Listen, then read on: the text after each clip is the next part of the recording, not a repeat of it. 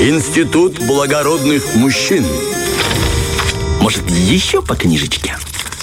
Итак, ранее в эфире мы обещали, друзья, разговор про известный роман Ивана Александровича Гончарова под названием «Обломов». Напомню, что в центре произведения данной, э, данной книги история жизни Ильи Обломова, русского помещика среднего достатка, которому вполне достаточно тех денег, которые он получает со своего имения. Mm-hmm. И Обломов, при том, что человек, знаешь, он такой образованный, он добрый, у него хорошие качества, масса достоинств, но он совершенно инертен и ничего не хочет делать, живет абсолютно не напрягаясь, и мы наблюдаем историю деградации его личности на протяжении книги.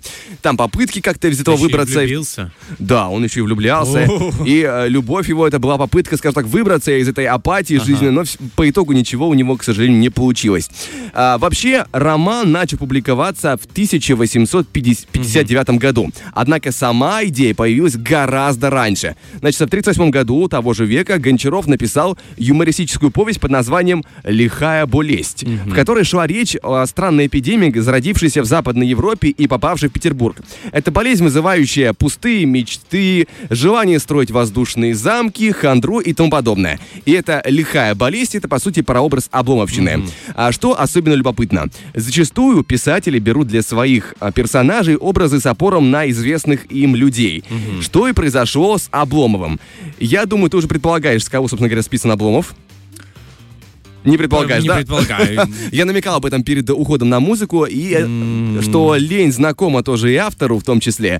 Именно поэтому ah. Обломов имеет черты автобиографические. Oh, и по собственному признанию Гончарова, он сам был изнеженным, праздным человеком и любил безмятежный покой, который вызывал такую творческую, творческую мотивацию.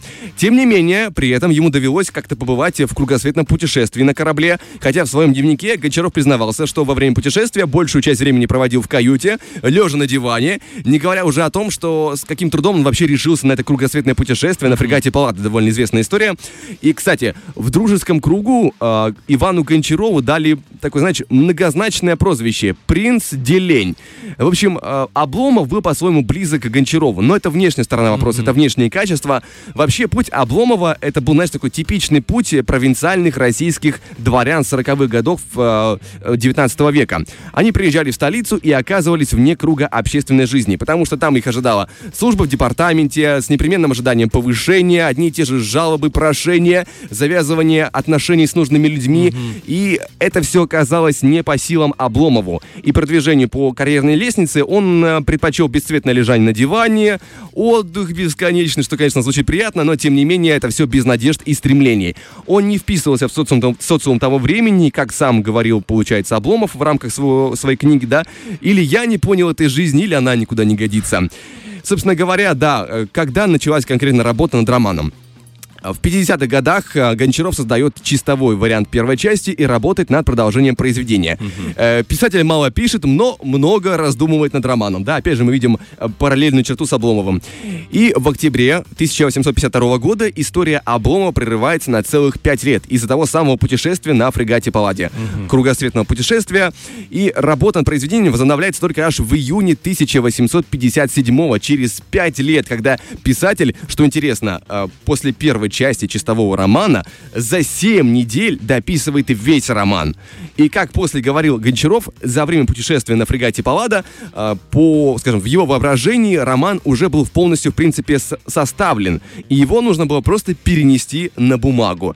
И вот это меня всегда поражало, знаешь, в известных писателях, которые, знаешь, в голове как-то выстраивали план, выстраивали сам, сам роман, и потом как-то раз такие, знаешь, сяду и напишу. И перепишу просто его с мыслей своих. Для меня это не Не, не, я, не, я не понимаю, как это, в принципе, можно сделать. Это как, знаешь, а, я в голове решил. Решение где? В голове. Просто ответ написал. В общем, друзья, хороший повод перечитать еще раз Обломова. Довольно интересный роман. И, собственно говоря, э, приятно, знаешь, будет сравнить, если почитать биографию от того самого Сравни, Гончарова, да. да, и Обломова, и найти еще больше их схожести, либо э, не схожести. Ну, в общем, как сам автор говорил, что да, прообразом Обломова является э, вот. его лицо. Я, знаешь, э, помню просто школьная программа, но не помню, что, вот, знаешь, такая параллель прям с автором человеком была. Ну, а для меня теперь Гончаров открылся с другой стороны. Я понимаю, что... Знакомый, вот близкой, приятной, да?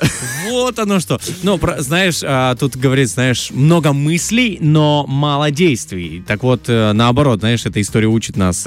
Друзья, пусть будет в равной степени и мыслей в голове, и всяких желаний, но и в то же время равное, де- равное количество и действий. Да, была... Как у Обломова, перекос не был. Была целая плеяда в литературе таких персонажей, которые очень много думали и очень мало действовали. Если помните, да, это Тургенев, Ворудин, который очень был красноречив, но когда приходило до действий в жизни, как-то у него не складывалось. Девиз с кребетом не сходился, и в этом смысле он, конечно, смотрелся очень печально. Хотя, говорю, красиво, и многих мог заткнуть за пояс своими выражениями. Да, ты так сделаешь? Да, конечно, сделаю.